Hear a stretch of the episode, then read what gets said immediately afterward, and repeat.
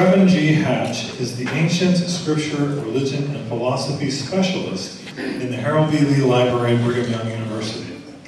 Trevin earned a BA in History at Brigham Young University, an MA in Jewish Studies with an emphasis in Rabbinic Literature at Baltimore Hebrew University, Towson University, an ML, MLIS, Master of Library and Information Science with an emphasis in academic libraries at the University of Kentucky, a PhD in Sociology of Religion at Louisiana State University, where he wrote his dissertation on Jewish families, and is currently a doctoral student, because he can't stand not taking classes, in Jewish studies with an emphasis in Bible and early Judaism at the Spertus, Spertus Institute of Jewish Studies in Chicago.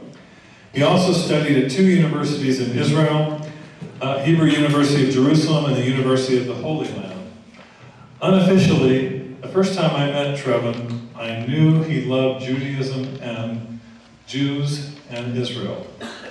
For one thing, he had an entire wall with a photographic uh, image of Jerusalem, so it was kind of easy to figure this out.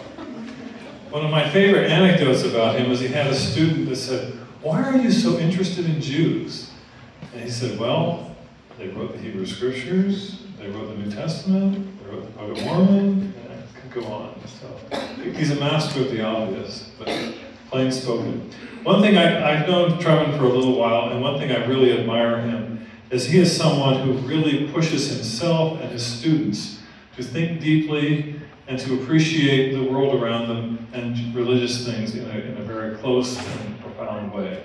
And I knew, know you will not be disappointed tonight to have to hear Dr. Trevor Hatch.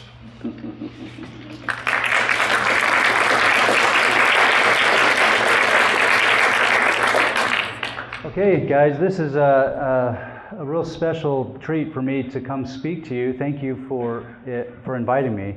Uh, I really love this atmosphere. It brings back all the memories when I was at, uh, in, in, Israel and in uh, Baltimore, and when I go to the Spertus Institute. I have a lot of Jewish friends, but I'm from Utah, so I didn't have a lot of Jewish friends growing up. I'm not Jewish myself, and so my connection to Judaism is not a, a lived, a living connection or a practice connection. It's an intellectual connection to Judaism and. Um, you know, the world of the rabbis and the New Testament period. So, hopefully, uh, one, one thing I'll say about this before I begin whenever I talk to a new group, I've got a new uh, audience, whether it's my students or Education Week or in Israel when I'm leading tours, I preface whatever I'm going to say.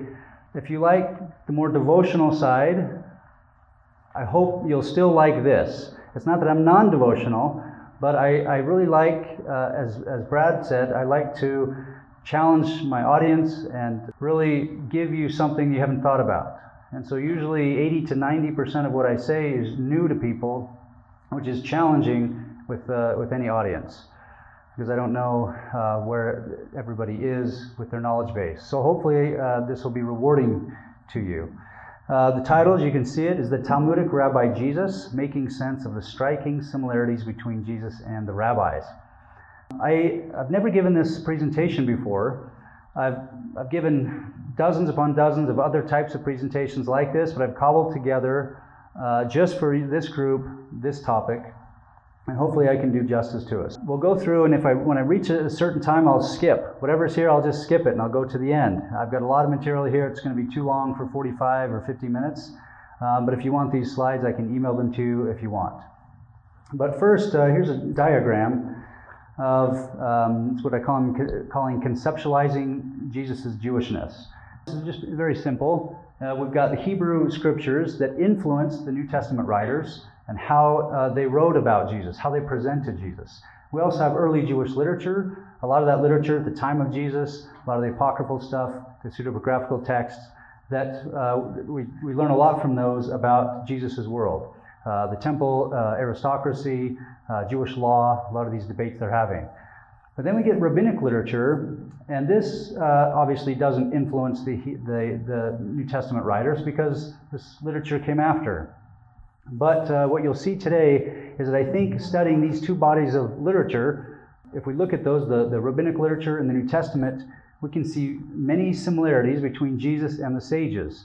And so I'll give you sort of a drive by survey of what I'm talking about, and then we'll look at the implications and uh, some of the conclusions about what we learn about these two bodies of traditions that were circulating and being preserved in the same centuries um, after Jesus died.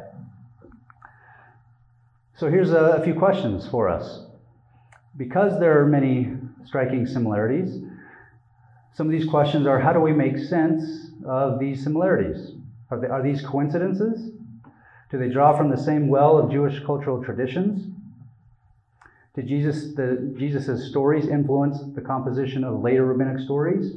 Or did the rabbinic stories predate Jesus, at least a lot of them, some of them, and then influence the authors of the Gospels? First, uh, before we get into some of these examples, I want to talk a little bit about Jesus as a local hero. Uh, scholars have, have, used this, this model to study Jesus and how um, his, the traditions about him would have been preserved. So the local heroes are known in any uh, society for being extraordinary figures.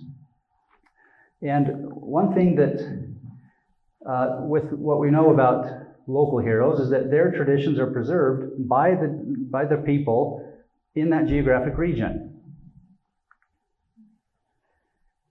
What we know is that in the New Testament, Jesus himself mentions local heroes. Anybody want to throw out a few names and see if we can identify some? John the Baptist is one. Isaiah, possibly, I'm not, um, I don't think he's from the area, but he certainly references some of the Hebrew prophets, yeah. Moses, not from the area, but he does reference him. Looking for two other individuals. Well, three other individuals. We got John the Baptist, Elijah, and uh, Elisha, Elijah and Elisha, and uh, Jonah. So here's here's Jesus. When the crowds were increasing, he began to say, This generation is an evil generation. Ask for a sign. But no sign will be given to it except the sign of Jonah. For just as Jonah became a sign of the people of Nineveh, so the Son of Man will be to this generation. The people of Nineveh will rise up at judgment with this generation and condemn it, because they repented at the proclamation of Jonah, and see something greater than Jonah is here. Now, why do I say that Jonah is a local hero? And this is why Jesus mentioned him. Well, we know that Gath Hefer is uh, just only five miles from Nazareth. So here's this map right here, and if this laser works, I don't know if you can see it, but it's uh, very close. Uh, so right here in Lower Galilee, we have Jonah. We also have Elijah and Elisha ministering in this very region. Here's Mount Carmel. We have the northern part the tribes of Ephraim and, and some other tribes where Elijah and Elisha were ministering.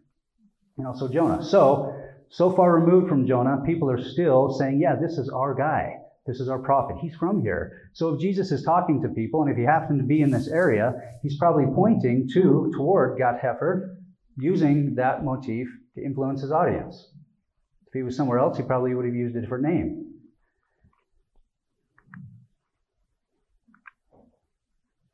What's interesting about these local heroes is that Jews at the time, in this region, at this time, believed that heroes in the past influenced current local heroes. So what do we mean by what do we mean by this?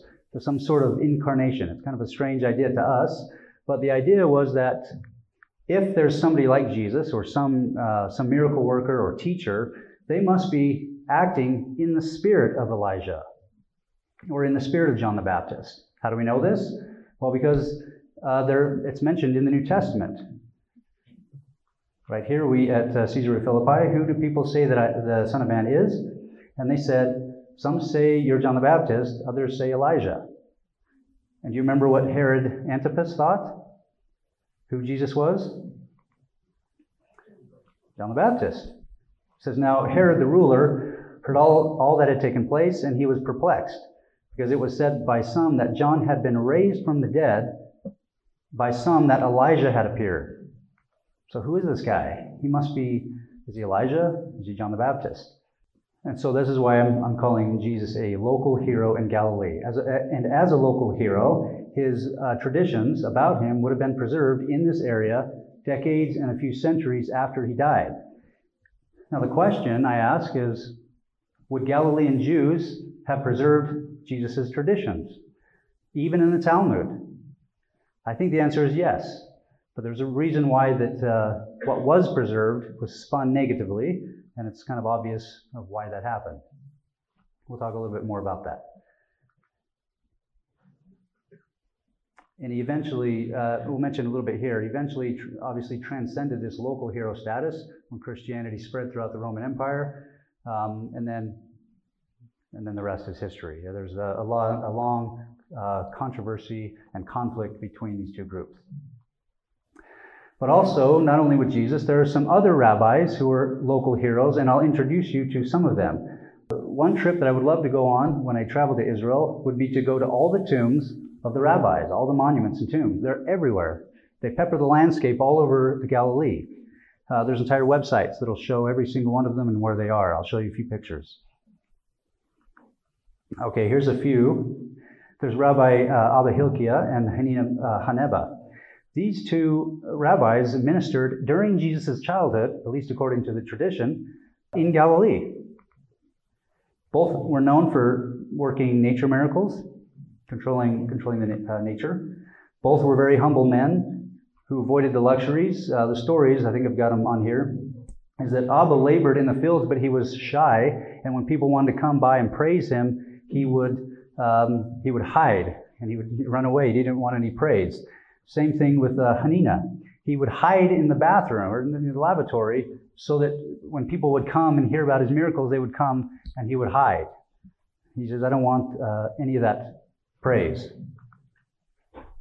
A few things to note is that some of the sages approached Rabbi Abba to pray for rain, which the story goes that he went to his upper room, prayed, clouds soon came, and dropped rain.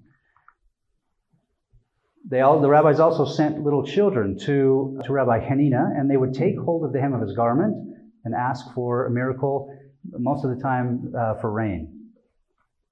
And this is their this is their tomb. This is just uh, north of the Galilee by I don't know 10 miles or so. It's up by Chatzor. If anybody's been over there, uh, next time I go, we're going to take the bus by here and and uh, visit uh, the rabbis. Uh, there's another one, Rabbi Hanina ben Doza. Anybody heard of Rabbi Hanina ben Doza?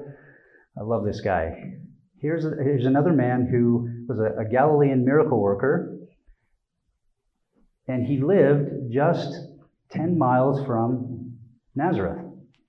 Both Jesus and Rabbi Hanina uh, were called in the literature called my son from God, from the Bat Kol, the voice, you know, the, the, the voice in heaven, uh, Bat Kol. So uh, with Rabbi Hanina, God said, um, proclaim that the whole world is nourished by the good deeds of my son Hanina. And we also know what he calls Jesus, but both at his baptism and his transfiguration, calls him my son. Okay, let me give you a few examples of how they're similar, and we'll talk about the implications of this in, in a little bit. But here's a parable about Hanina ben Doza. Once the son of Rabbi Gamliel fell ill, the teacher of Paul. His son fell ill. He sent two scholars to Rabbi Hanina ben Doza to ask him to pray for him. When he saw them, he went to the, uh, an upper chamber and prayed for him. When he came down, he said to them, Go, the fever has left him.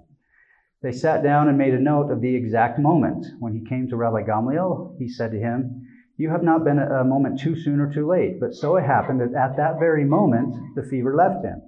On another occasion, it happened that Rabbi Hanina ben Doza went to study Torah with Rabbi uh, Yonatan ben Zakkai, or uh, Yochanan ben Zakkai, and the son of Rabbi Zakkai fell ill. He said to him, Hanina, pray for him that he may live. He put his head between his knees and prayed for him, and he lived. So you're already probably seeing some of the similarities with Jesus, where these those two men came to him and asked from the centurion. Um, the centurion's son is ill, and it's a very similar story. Now, why do I highlight? He put his head between his knees. Who else did that in the Hebrew scriptures? Elijah. Elijah did that. And again, we're talking about how people in this, um, there's this connection that the rabbis made about the, between Rabbi Hanina ben Doza and Elijah. And here, uh, he is acting out the same way Elijah acted out. And we get that similarity with Jesus in the New Testament, that the, the, the authors are making the connection between Jesus and mainly Elisha, but sometimes Jesus and Elijah. Certainly John the Baptist and Elijah. Um, and here's, here's John 4 Go, your son will live, and at that hour the fever left him. Okay, here's this other strange story. When we read the New Testament, what in the world are these about? He took a blind man, and when he had put saliva on his eyes and laid his hands on him, he saw everything clearly. He spat on the ground and made mud with the saliva and spread the mud on the man's eyes, saying to him, Go wash in the pool of Siloam, which means sent. Then he went and washed and came back able to see. It's really odd, isn't it? When we read this in gospel doctrine, we think he's you know, spitting in the mud and rubbing his saliva uh, on his eyes.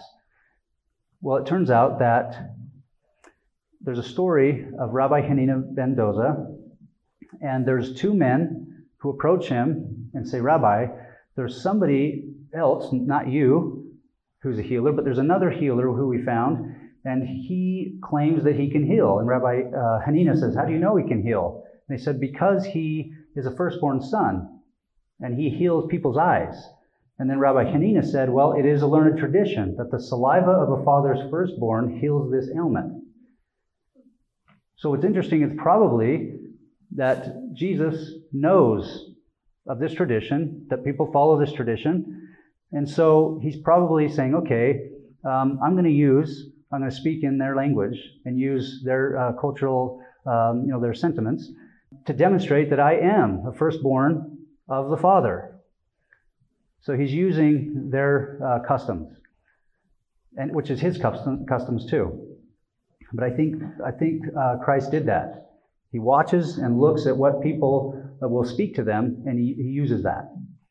Part of that story is similar to Jesus, where two men come to him and they say, "Master, we saw someone casting out demons in your name, and we tried to stop him because he does not follow with us." But Jesus said to him, said, said to him, Do not stop him, for whoever is not against you is for you.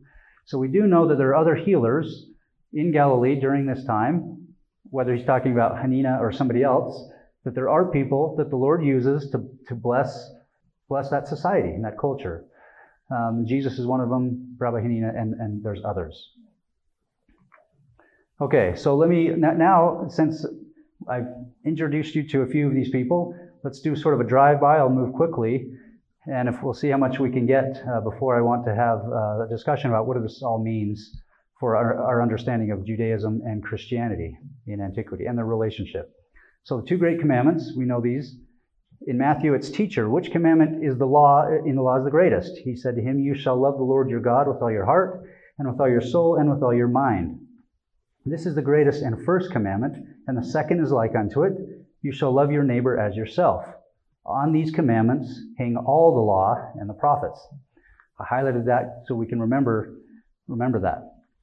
And then in Mark, it's a little bit different. But a scribe said to him, You are right, teacher. You have truly said to love one's neighbor as oneself. This is much more important than all the whole burnt offerings and sacrifices. When Jesus saw that he answered wisely, he said to, to him, You are not far from the kingdom of God. What's interesting is where does this come from? It comes from the Hebrew Bible, the Hebrew, Hebrew scriptures. We like to think that, I don't know if we like to think this, is we, we just think this way, that Jesus, this originated all with Jesus. A lot of his famous teachings that made him who we know today. Uh, Jesus is on the top 10 list of every philosopher, the most important philosophers of all time. He's always there, right at the top. But a lot of this he just he took from his scriptures. He didn't just make it up. He t- takes from uh, Deuteronomy 6:5. You shall love the Lord your God with all your heart and with all your soul and with all your might. Leviticus, and he combines it with Leviticus 19. You shall love your neighbor as yourself. But we have other. These aren't necessarily not all of these are the rabbis, but we have Testament of Issachar, chapter uh, 5. Uh, love the Lord and your neighbor. Testament of Dan. Love the Lord and love one another with a true heart. We have Jubilees. This is all before Jesus. Be loving to your brothers as a man loves himself, and loving each other as themselves. And now we get Rabbi Akiva. You shall love your neighbor, and this is the great rule in the Torah. So Jesus is using what people already know, but he's emphasizing it. He's, sometimes he teaches it in a very provocative way, which makes people think, wow, this is amazing. And it says so, that they go away amazed. But it's not so radical that we get the idea that he's pushing uh, against and challenging everything that Jews would hold sacred, right? He's, he's working within his Jewish, um, the milieu. And I'm speaking to the choir. You guys know this. Okay, here's the golden rule. In everything, do to others as you would have them do to you, for this is the law and the prophets. Here's Rabbi Hillel. What is hateful to you, do not do to your neighbor. This is the whole Torah. While the rest is commentary thereof, go and go and learn it. We also have Rabbi Eliezer. Let the respect owing to your fellow be as precious to you as the respect owing to yourself. Rabbi Yossi. Let the fellow man's money be as precious to you as your own. Okay, now I want to spend a little bit of time with, with this. How, do we how do we interpret this in our meetings typically? Okay, and that's good. That's uh, President Nelson and others have, have, started that way.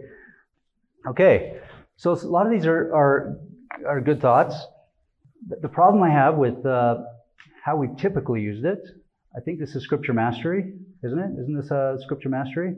What we do is we proof text, which means we take a verse, we divorce it from its context, we put it over here by itself, and then we develop a theology around it and then teach it to our youth and to ourselves. The problem is I have there's a word here that says therefore. I highlighted it. And I always teach my students that when you see the word therefore, ask yourself the question, uh, what's the therefore therefore? when you see the word therefore or thus, in English and in every other language, that word says, screams out, look at the verses before it. Hence the, the word therefore. So let's look at the verses before it and show us what we need to be perfect in. I don't like this interpretation of a holistic perfection.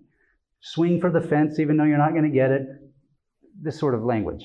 Uh, it's not necessarily a bad uh, interpretation, especially with our theology of becoming like God.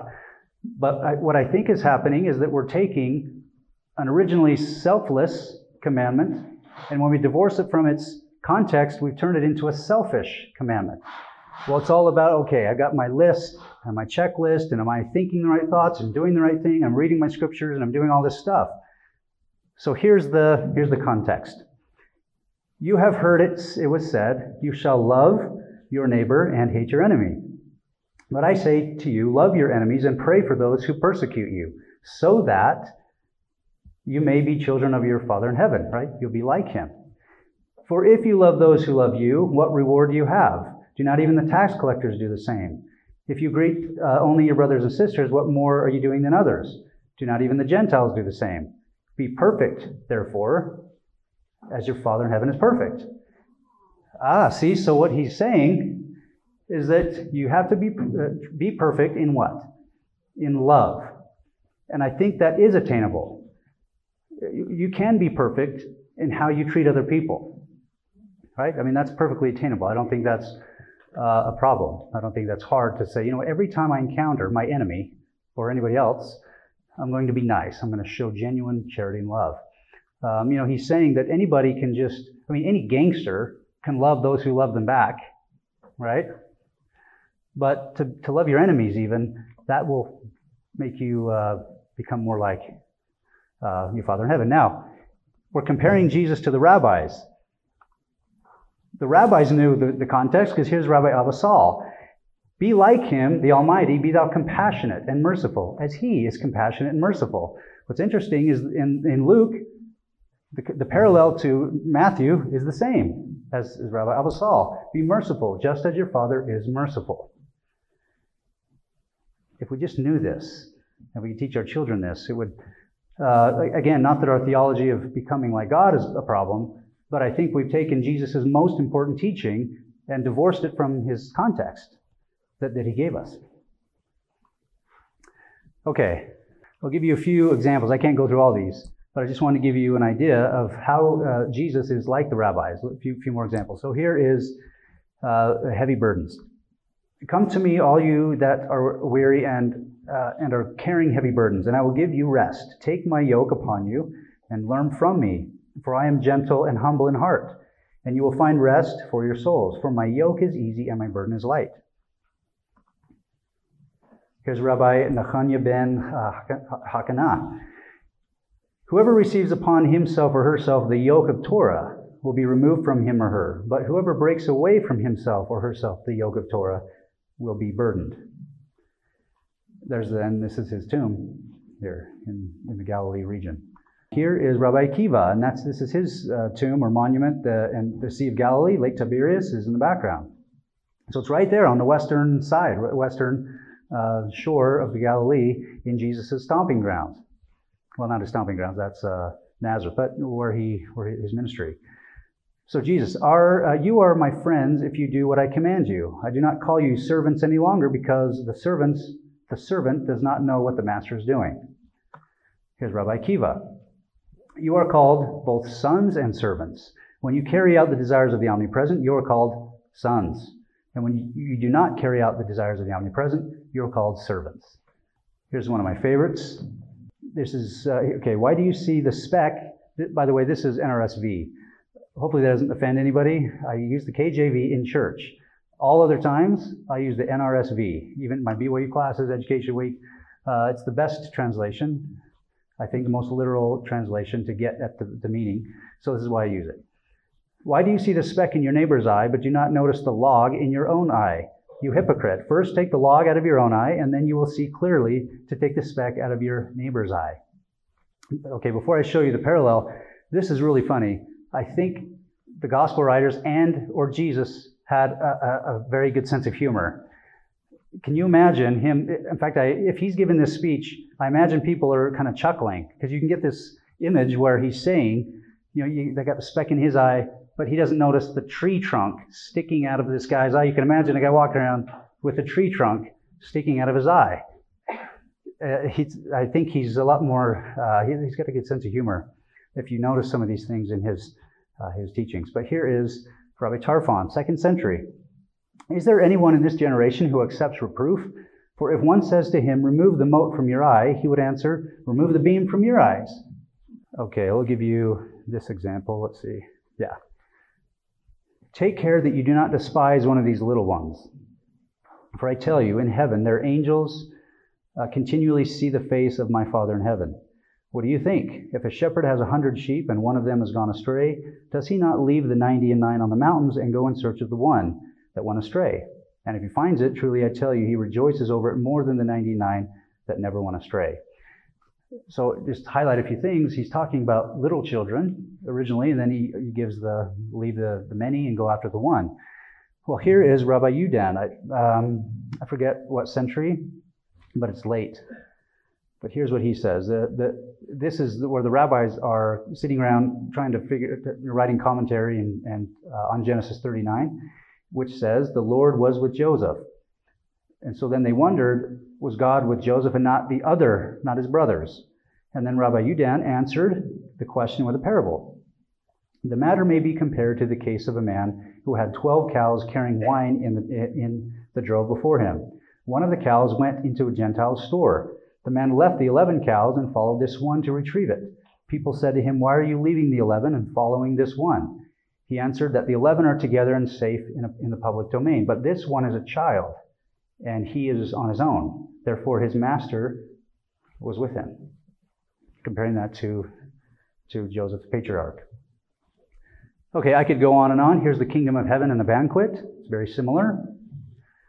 Um, here's another other parables. Kingdom of heaven and the banquet. Here's the kingdom of heaven and hired laborers. I would read all this, but we don't have time. And I cut a bunch of stuff out also. The house on a solid foundation. Both of these uh, Jewish teachers are using the, the foundations of a rock. And when the, the floods come and the rains come, those who have a foundation, a solid foundation, will be better off. Humility. Uh, for those who exalt themselves will be humbled, and those who humble themselves will be exalted. Here's uh, the rabbis. Him who humbles himself, the Holy One raises up, and him who exalts, him, exalts himself, the Holy One humbles. From him who seeks greatness, greatness flees, but him who flees from greatness, greatness follows. We've got another similar idea predating Jesus. Also, studying Torah, the classic debate, studying Torah or good deeds, which is the best, which is the most uh, preferred. And we've got Rabbi Huna, Rabbi Elisha Ben Abuya. These people say you know, we need to, to live, to study, and do. And here's Jesus, same thing. Uh, notice, I'll just mention quick that uh, here's a rabbinic, this is a rabbinic style, the fashion of you teach a principle and then you say, this is like, and then you give the parable. And so notice here that Jesus does this. Everyone who hears these words of mine and acts on them will be like a wise man. And then he continues, just like the rabbis. They do this all over the place. And then we all know the, we all know the parable. Like I said, I can send you all those if you want those, um, so you can read them closer. But I do want to talk a little bit uh, about these. I, I put this up at the first, so let's reread them. How do we make sense of these similarities? Are they, are they coincidences? Do they draw from the same well of cultural traditions? Or are these bodies of literature borrowing or appropriating from, from each other? So when we answer this, and this gets a little bit more academic, but I think it's important uh, to walk through the evidence to try to see what the rabbis are doing and what this tells us about Jesus and their relationship. So we should first note that syna- many synagogues and churches were built right next to each other all the way up through the first three or four centuries. And we do know that many Christians attended the synagogue services. Uh, and this is, we have records all the way up to, into the fourth and fifth centuries. So if these synagogues and churches are built next to each other and Jews and Christians are in close proximity, then these traditions will be shared with each other. And I think Christians in, were, were greatly influenced by rabbinic traditions, but also Jews were influenced by the Jesus traditions. What I, what I think is also happening is that the Jesus traditions could have been political, what I'm calling here political and theological footballs. Right? So Jews and Judaism and Christianity, which is developing their own identities in relation to each other, are using certain traditions as politically. And I'll show you what this, uh, what this looks like. Uh, and the question I, I, raise here did the rabbis appropriate and adapt, and adapt the Jesus traditions to counter Christian influences? I think the answer is yes. What were they doing? The question here is what were the rabbis doing during these centuries, the early centuries, while Christianity was spreading throughout the Roman Empire? What were they engaged in? The big project, fourth and fifth centuries. Talmud. Producing a Talmud. Yeah, right? And so we would expect something to be in there that's bothering them about Christianity. Okay, so Jesus appears multiple times, mostly uh, negatively. And here's an example. This is the Tosefta. This is an early rabbinic text. Uh, it's right during the time of the Mishnah, late, uh, late second, early third century. Rabbi uh, Eliezer ben Dama was, uh, the story goes, was bitten by a snake, and another sage attempted to heal him in the name of Jesus. Rabbi Ishmael stepped in and said to Eleazar, You cannot, you're not permitted to accept a healing from Jesus. So he's, they're, they're already, what we learn from this and other stories is that number one, the rabbis knew about Jesus. But number two, by at least even the second century, some rabbis were already seeing Jesus and Christians as opponents. Right? There was already that relationship. Oh, and I just put this here, a hypothetical, you know, that we can hear the rabbis saying in the text, no, it wasn't your Galilean miracle worker, Jesus, who said this or said that. It was our Rabbi Hillel who really said that. And I showed you some of those uh, similarities. Uh, or it wasn't Rabbi Hanina ben Doza, it wasn't Jesus that, that did that miracle, it was Hanina ben Doza. So this is what I'm seeing and hearing, so to speak, from the text. So here I'll give you two examples. First is the baby Messiah motif, right? The baby Messiah and his mother. What, what do we see in the Jewish literature about a baby Messiah with his mother, and the baby grows up and becomes uh, er, is killed and humiliated by his enemies? We almost see nothing. There's a few things, Isaiah, but that's Hebrew scriptures. Uh, when we get into early Jewish literature, you almost see nothing of this sort. What happens is, in the later centuries, when Christianity starts to spread, all of a sudden, the rabbis are telling a similar story. And here is this is the Jerusalem Talmud, 4th, 5th century. And the story, as I say here, seems to be a parody, against, they tell the story, but they change it so it tries, it makes somebody like Jesus look foolish, or, or at least the story. I won't tell you the story, but you'll get an idea from uh, Dr. Peter Schaefer at Princeton. He just retired. Um, and this is what he says about this parable. In my view of this rabbinic story is a, is a complete and ironical inversion of the New Testament. The lowing cow versus the star, the Arab versus the angel of the Lord or the Magi, the Jewish peddler versus the Magi, diapers versus gold, frankincense and myrrh, and the murderous mother versus the murderous king. We should look, you should look up this, uh, this story.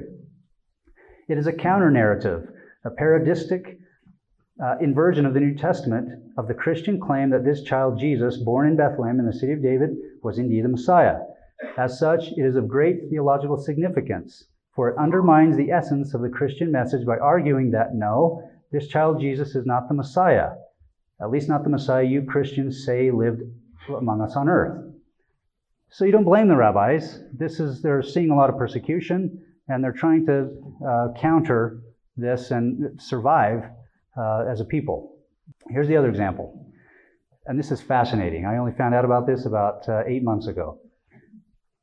So, Judaism's Joseph, Mary, and Jesus. Judaism has a Joseph, Mary, and Jesus. It's not, uh, I mean, there's two Joseph, Marys, and Jesus, Mary and Jesuses, but uh, this one is well, I'll just, I'll say it like this there's a specific set of traditions that circulated in the centuries after Jesus died. Uh, obviously, about Jesus's, Jesus and his family as a local hero, but then another set of traditions about three figures who flourished in rabbinic literature in Galilee. These are Joseph the Patriarch, Miriam, and Joshua. So it's not a coincidence. So what do I mean? How do these? Uh, how does it? What does this look like? By the way, this is well, I'll show you in a minute, these pictures.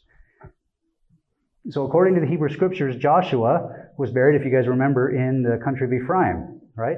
His tomb is right there in Ephraim today. You can go see it.